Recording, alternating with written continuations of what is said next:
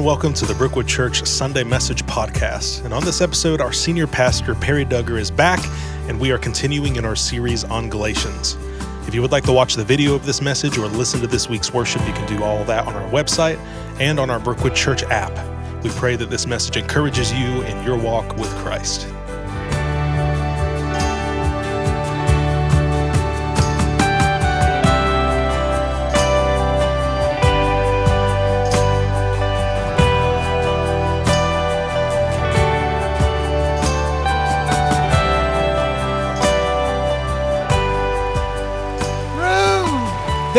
Freedom. You know anything about that? Give it to me now, Noah.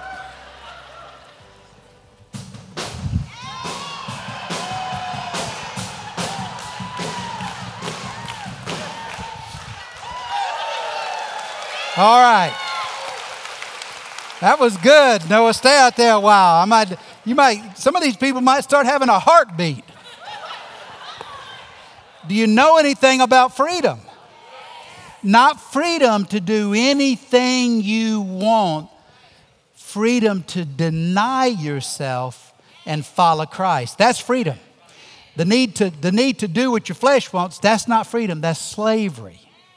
And we're talking about that today. We continue our survey of Galatians called Living Free.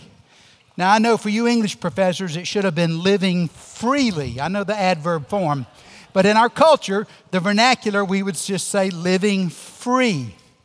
And today's message is entitled Spiritual Slavery. Now, let me say this I don't, I don't use this word slavery carelessly. I think it's a, it's a tragic, shameful era in our nation's history it's surprising that Christians stood by and let that happen. But Paul uses this term, so I don't use it disrespectfully or carelessly, but I'm using it because Paul is using it. And this word should elicit deep emotion in us, both in association with our national history, but particularly here in association with how we relate to Christ. So let's begin with a verse from last, last week. Mark Taylor dealt with this passage. And so we begin with Mark, I mean, with Galatians chapter 4, verse 7. It's on your outline. We are no longer a slave, but God's own child. Do you know the significance of that? And since you are his child, God has made you his heir. What is it to be a child? I, I experienced that again. I have a new child this week. You see a picture of my new child. He's kind of hidden there by his brother, but there he is. And uh, I think he looks like me, but it's because he looks like the Michelin man. And as I age, I'm looking more and more like him as well, or the Pillsbury Doughboy. But so there he is. And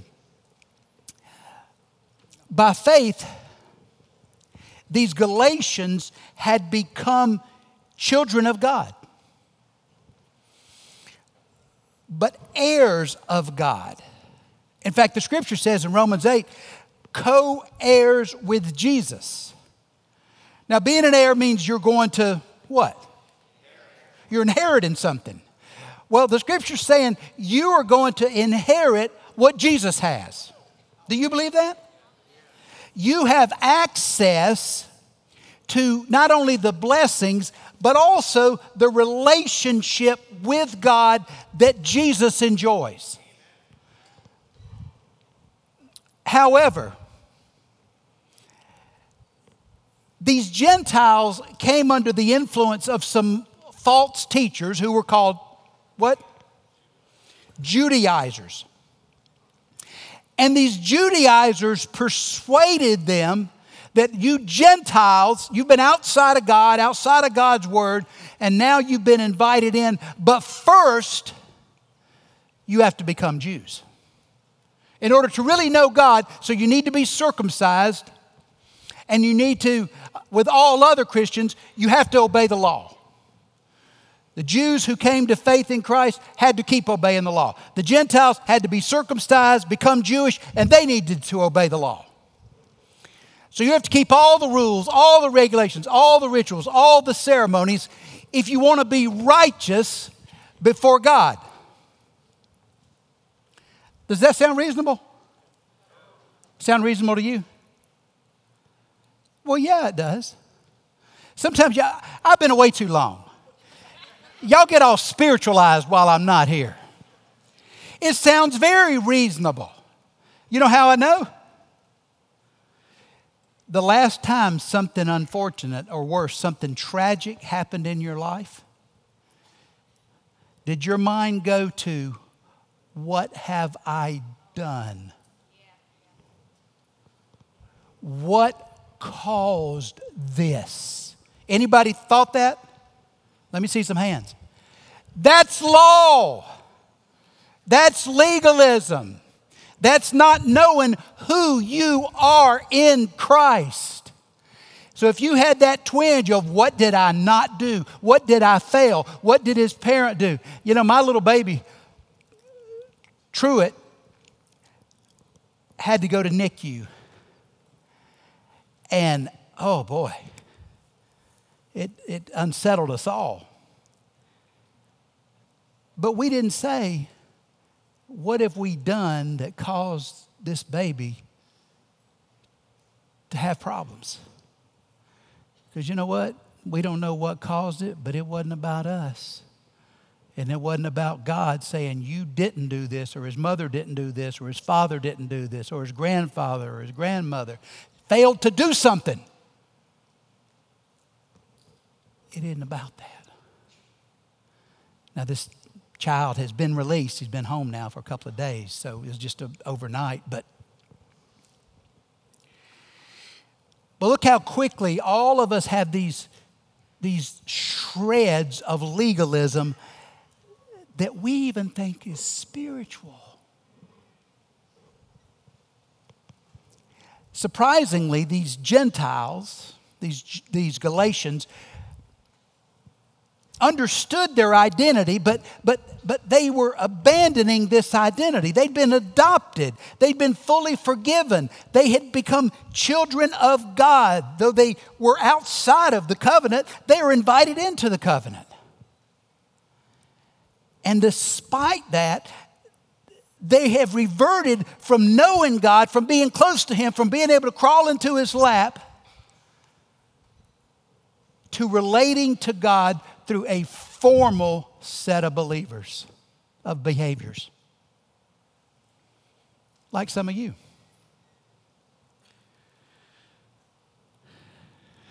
You know, my little boy, my little grandson, new grandson, he doesn't know my name. He hadn't done anything nice for me. He doesn't produce anything. Well, he, well, he does.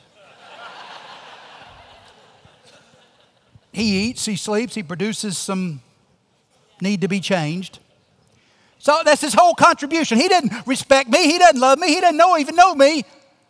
So why do I love him so deeply that it hurts me so deeply when he had to be hooked up to the IVs and all that? That's the way God loves you. And Jay, That's the way God loves you. You deserve it? Do you think you deserve it? You don't deserve it at all. And still you have it. And you too. You too, Summer. That's what grace means. That's liberty. But these people were abandoning their liberty and regressing into bondage to rules.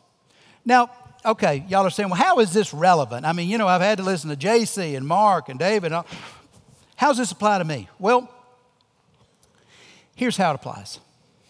Because some of us are also unbeknownst to us, and we're not aware of it too much, but we're relying on our own actions to make us right with God. Same thing. And these might be religious actions. I go to church so God will be more pleased with me. I walk, I've walked the aisle so I could be saved. I've prayed this prayer. I've wept at the altar. I've, I've go through baptism. I've participated in the Lord's Supper. I've given money. I've, I've served to please God. Do any of those things please God? Come on, y'all. Well, yeah, they please God. Sure, they please God. They're all good practices. And they all should be part of the way we live out our faith. But none of them cause us to be saved. However, they might be indications that we are saved. If you don't have any of these indications, you ought to be asking yourself some questions and asking God's Spirit some questions. We're saved only by God's work of grace, which initiates a personal relationship with Him through the sacrifice of Jesus and regeneration by the Holy Spirit. You know what faith is? Who knows? Who's, who's bold today? Who's brave, ready to throw their answer out there? It is trust, but it's trusting in what? What, Michael? Oh, that was a clever way of answering. it's trusting that Jesus dying is sufficient to wipe away your sin. That is faith. You don't have any control over it. You're dependent. See, faith is belief, it is trust. In fact, those are the same Greek word. It's saying, I can't do a thing about it, I can't contribute to it. I'm believing that what Jesus did is benefiting me, and it's sufficient for my sins to be wiped away. That's all of faith. Now you get in this mumbo jumbo. If I exert enough faith, God will do this. If I do, no, you can't manipulate God. You relate to God by grace, which is unmerited favor, which means you don't deserve it. See, that the performance of good works and, and, and the giving generously, they're expressions of faith. They're expressions of appreciation for what Jesus has done, but they're not conditions for faith. Very different. Faith without works is dead, yes, because it means you probably lack faith initially, but it's not a condition of faith. You understand? Everybody tracking with me here? Now, I don't think in our culture many of us are in danger of seeking God's approval by giving and serving Him more. I mean, we could really use a little more of that, quite honestly, but not for that motivation. But we're in danger, like these Galatians, of devising our own unbiblical means of salvation. In evangelical Christianity, particularly Southern evangelical Christianity, it is comprised of walking the aisle, praying a prayer, being baptized, some of those things. And all those things are good. None of those things effect salvation. You hear me? Though they may be expressions of salvation. Everybody tracking with me, right? So we began to look and consider Paul's one first warning against returning to spiritual slavery. We're in Galatians chapter 4. and we are on page 490 of the BAB, the Bible available at Brookwood. So we're reverting, the danger is reverting from freedom to rule keeping. And we begin at verse 8. Before you Gentiles knew God, you were slaves of the so-called gods that do not even exist. 1 Corinthians 10:20 says they're actually demonic spirits. So if you're not related to the one God, you're worshiping demonic spirits. You're serving demonic spirits. So now that you know God, but look at this parentheses. Or should I say, now that God knows you? Which one's more important? Do you even know what that means? It isn't as important that you know God at some level as it is that God knows you. And see, what's implied here, really stronger than implied, is that there's a two way personal relationship. Because, see, you can have a lot of correct information about someone. Someone who doesn't know you at all. It amazes me this day that we live in where people are so interested in the life of some performer. And that People magazine, they still publish that, don't they? Do you know? You think they do? Well, you can read everything. You know their dog's name. You know what they all. You can know all about them. They don't know you, and they wouldn't let you come within a thousand feet of them. But I know, you know, I mean, surprisingly, I know all about lots of 70s rock bands. I know where they were born, who they played with, who they got mad with, who they met. I mean, all that. I know lots about lots of, of athletes. They don't know me. I don't register with them, even though my information's correct. That's the way far too many of us know God. We have some correct information, we don't have personal intimacy. You feel the difference? Not, your information is not incorrect. You're not saved by information. You're saved by the regenerating power of whom? Who? No, but specifically, not Jesus. The Holy Spirit regenerates. It's the action of Jesus, it's the regeneration of the Spirit. See? He continues at Galatians 4, verse 9. Why do you want to go back again and become slaves once more to the weak and useless spiritual principles of this world? Now, the word slaves is a Greek word, douleo, and it, it means literally to be a slave to, to be in bondage to, to serve.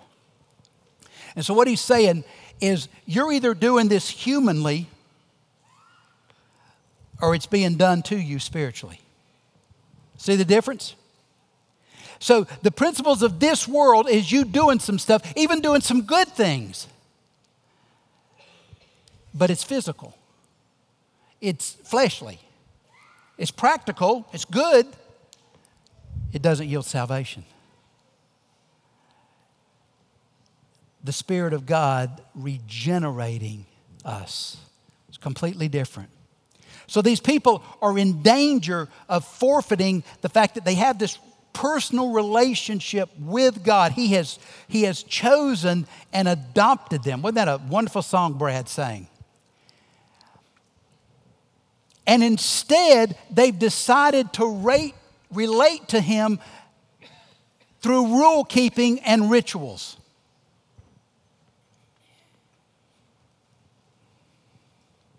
The weak and useless spiritual principles of this world includes this idea that we have to work and earn something ourselves, right? I mean, doesn't that feel natural? Does it feel natural that you could be saved by God's grace? What do you think, Hatham? We know where you came from. Does that feel natural? Feel right?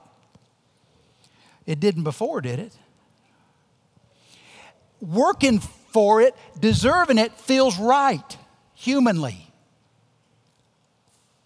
That's why every cult advocates works righteousness, because humanly that feels right. You have to do this.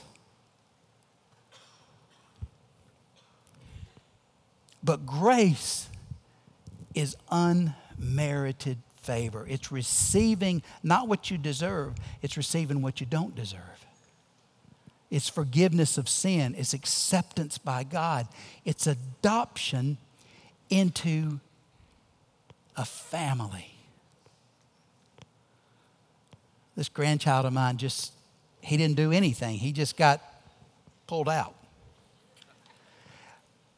into a family that loved him, a mother and father, grandparents that would die for him. That you see what I'm saying? That's the same way you were adopted. It's the same thing. Verse 10 You are trying to earn favor with God by observing certain days or months or seasons or years. That's all part of the law of Moses. Well, why all these laws? You wonder that? Anybody wondering that? Why? Come on, anybody wondering this? Lord, y'all got to wake up out here. I'm going to keep y'all all day. These practices were object lessons that taught Jews about God, about sin, about redemption, and also trained them for relationship with God. Look at Colossians 3 16 and 17. But requiring believers, Christians, to follow these Old Testament laws to obtain righteousness actually discredits, undervalues the gospel of justification by faith alone, which means I'm saved by trust in Jesus.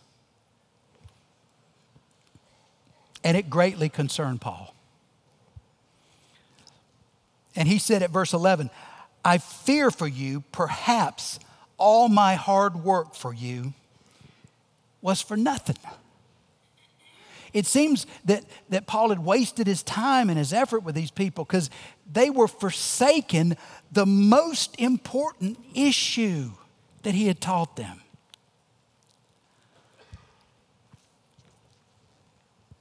Verse 12.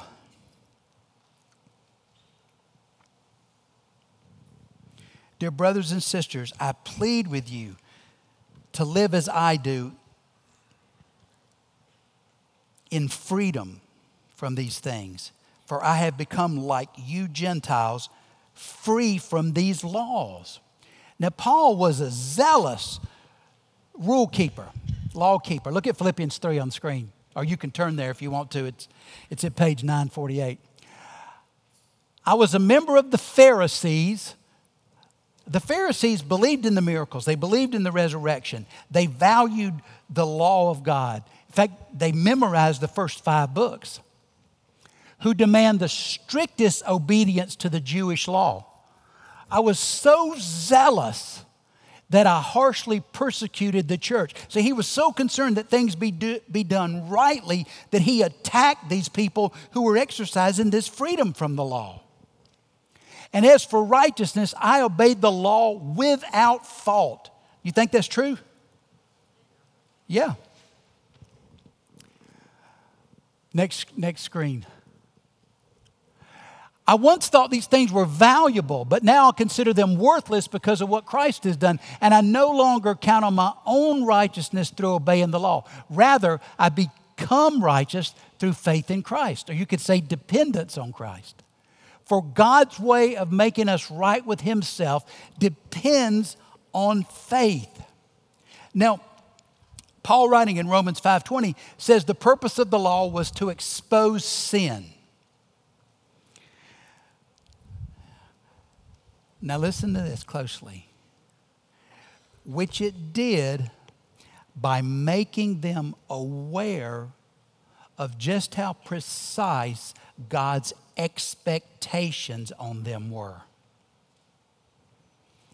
which revealed to them that people cannot become righteous through their own efforts because they will not, cannot behave perfectly.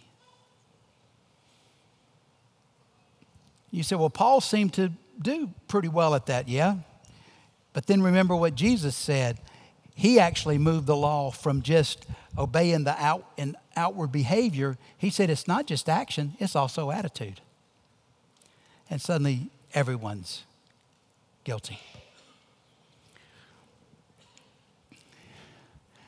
So it's, it's helpful to see the law to understand God's expectations.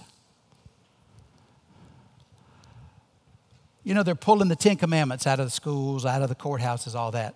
Do you think it's important that we obey the Ten Commandments? What do you think?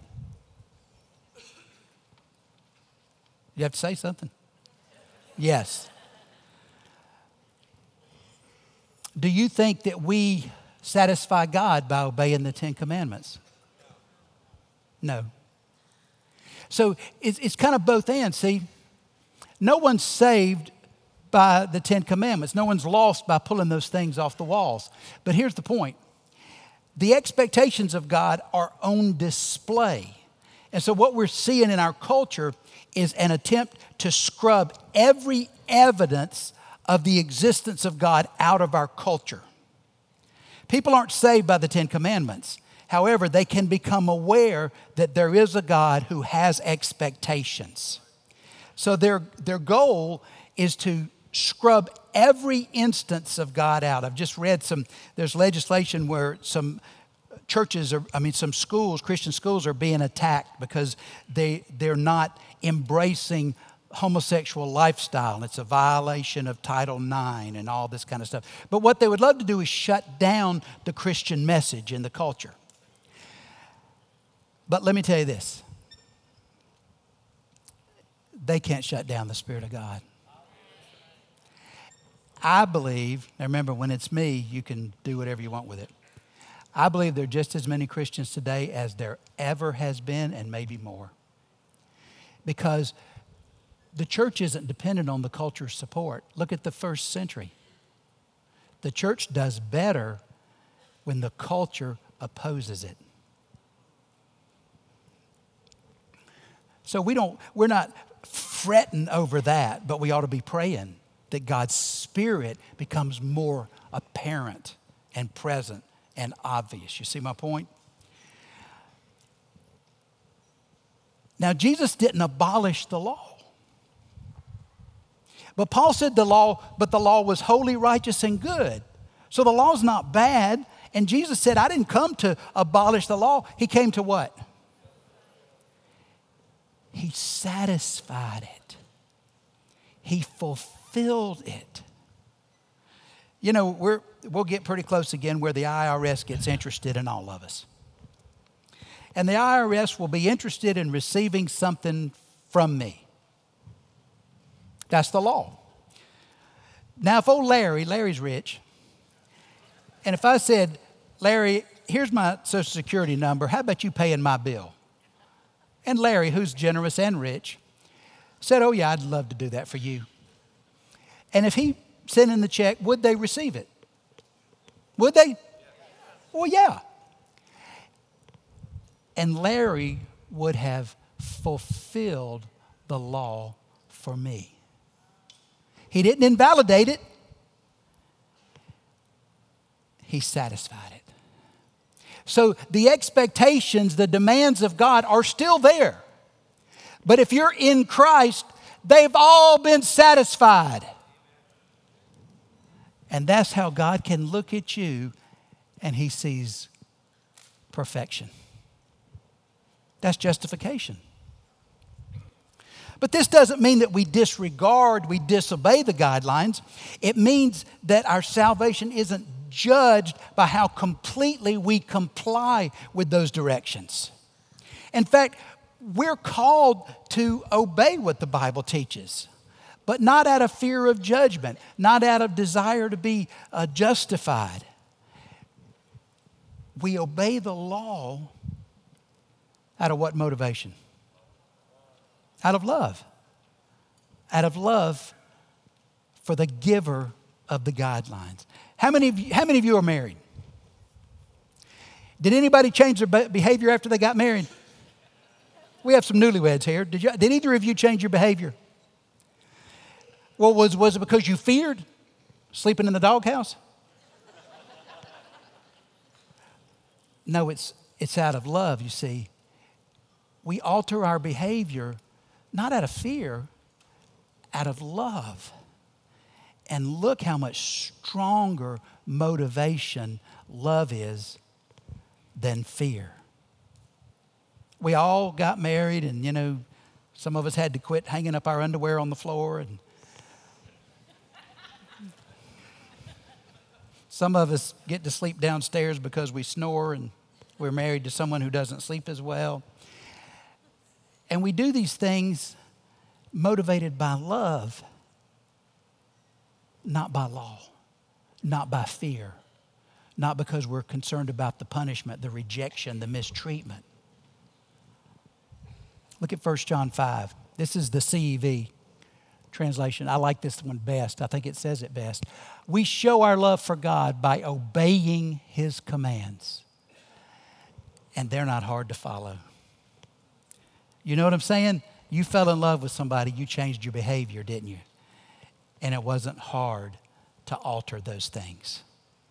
Because that relationship means so much more than hanging up your underwear on the floor or you fill in the blank.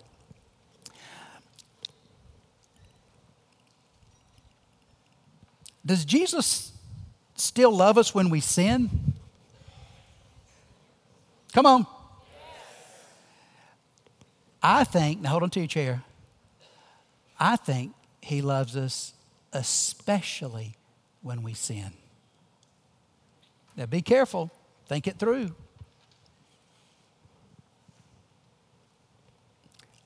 But we show our love for him by respecting, by honoring, by obeying him. You see? So here on some hands here. Have you experienced God showing his love to you? I want to see some hands. You know what that feels like. Okay, here's the other question.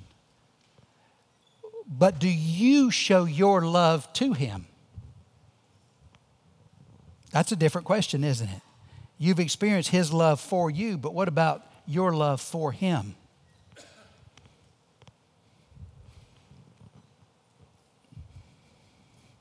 Paul next goes to a warning against returning to spiritual slavery by rejecting the messenger of grace. Verse 12, the latter part of verse 12.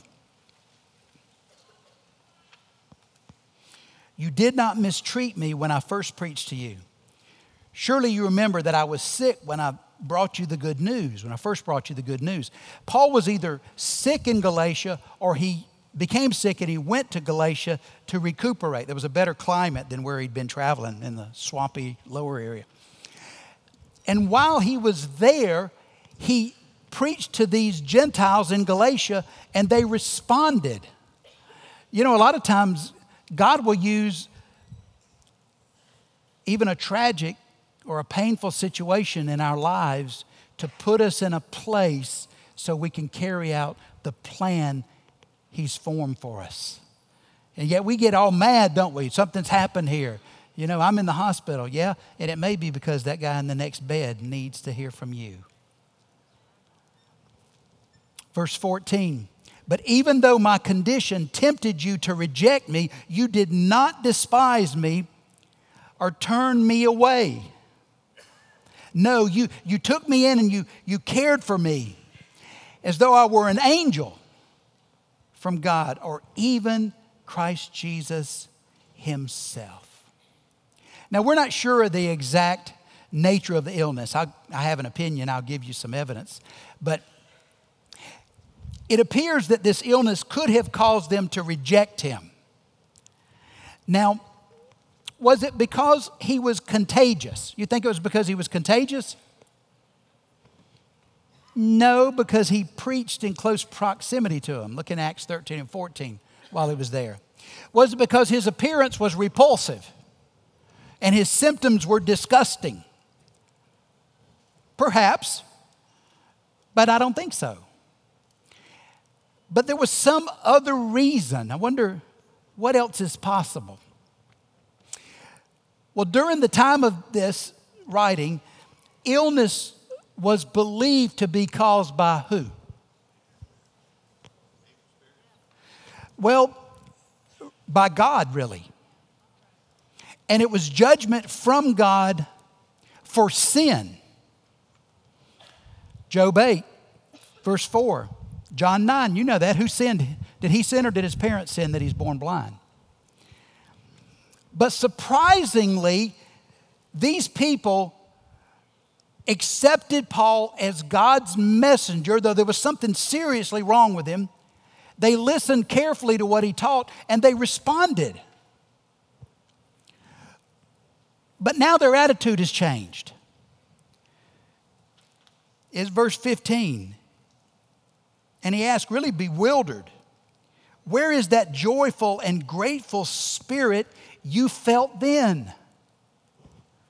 And then he continues, I am sure you would have taken out your own eyes and given them to me if it had been possible. Because of that verse, I think Paul had some type of eye condition. It might have altered his appearance, it certainly affected his vision. It may have been that he contracted malaria, and malaria can attack the optic nerve. But it might be, again, it's, it's might, it might be the after effects of Paul being struck blind on the Damascus Road with a corneal abrasion from the blinding light. But see, some of us think, oh no, but if God's in it, we're perfectly healthy. Nothing like that could ever happen. Do you, does that sound right? If God's involved and He's using me and He's doing something, then there could be no other issues. Well, I remember Jacob limping all the rest of his days after he encountered Christ. Now, this is what I believe. You think about it, you pray about it. I believe God will wound your body to save your soul. We're the ones that are clinging so desperately to this physical health and longevity on this earth. Not Him. Not Him. Other evidences includes the fact that here in this same book, on, in chapter 6, verse 11, just use um, most of your Bibles on the other pages and look, it's in all capitals in this one. Notice what large letters I use as I write these closing words in my own handwriting. Also, if you, if you, you may be aware, Paul dictated many of his letters, and someone else, like a secretary, an am, wrote it down. But in many of these letters, he would write a postscript of greeting in his own hand. He'd say, So you'll know it's me writing. And you can find that in Romans, Corinthians, Colossians, Thessalonians. And a funny story, and, in a dozen years later, like 59 AD, he was in Israel, and the, the high priest in, instructed someone to slap Paul for his disrespect. And, and Paul, you know, shouted back, you know, and he said, you know, may God, may God slap you back, essentially. May God punish you for this. And someone said, You can't say that to the high priest. And Paul says, Well, I didn't know it was the high priest. He said, I know you're not supposed to speak like that to the authorities that are given by God, but he didn't recognize him, though as a Pharisee would have known him. Acts 23. Perhaps, perhaps this was Paul's thorn in the flesh. Paul had great revelations from God, but to keep him from becoming vain, he was afflicted. so that he would depend not on Paul and his wonderful revelations, but on Christ who shows mercy. And you know what? For some of us, God may weaken you so he can use you greatly without you grabbing onto the credit. 2 Corinthians 12, 6 through 9. And so he asked it, Galatians 4:16, "Have I now become your enemy because I'm telling you the truth?" Anybody think he's in emotional pain here? Well, yeah, he's in emotion. You think he is, Jane? The very people Paul loved and he led to faith and he had nurtured their faith had now abandoned his teaching and rejected him personally because they didn't want to be confronted by him. You know, have you noticed that it often happens that the messenger is rejected along with his message? In our culture, we see it, boy, it's just rising. People are attacked when their opinions aren't accepted. This, this what, you know, years ago, this wasn't, you didn't see this as much. Today, the modus operandi is if someone disagrees with you, not only do you say, I disagree, you attack them personally and you sling all kinds of slur, slurs at them. And our culture, Christians are being criticized. They're being rejected personally and even attacked because their biblical beliefs, our biblical beliefs regarding premarital sex, regarding homosexual practice, regarding abortion, are being rejected, and we're being rejected along with it. But you must stand. You said, but I might be rejected. That's yes. I had a situation like this with someone that I've known for many years, and I was confronting an issue. And another friend said, Aren't you concerned about what this will do to the relationship? And I said, I'm concerned about the relationship, but this person determines whether we have a relationship. I have to communicate this truth. And it's not just pastors, it's every one of us in whom God has placed his message. We can't step away from it, but we humbly, meekly say it. But do realize you might be rejected, and you may be rejected strongly, not just your message, but you personally. Warning against returning to spiritual slavery also by receptivity to manipulation. Verse 17. Those false teachers who are so eager to win your favor are so eager to win your favor, but their intentions are not good. They're trying to shut you off from me so that you will pay attention only to them. If someone is eager to do good things for you, that's all right. But let them do it all the time, not just when I'm with you. You see the manipulation. They've been currying the favor, and they'd been praising the Galatians and saying how much they cared about them and, and how they were going to lead them to spiritual maturity. But their true motivation wasn't to help the Galatians, it was to get the Galatians to follow them. Because they wanted to form this exclusive group of people who observed Jewish laws, who accepted their opinions without question, and, and for whom they were the authorities. And one mark of false teachers is anytime someone is trying to attract people to themselves personally and not to the truth of Christ or the, or the truth of the scripture.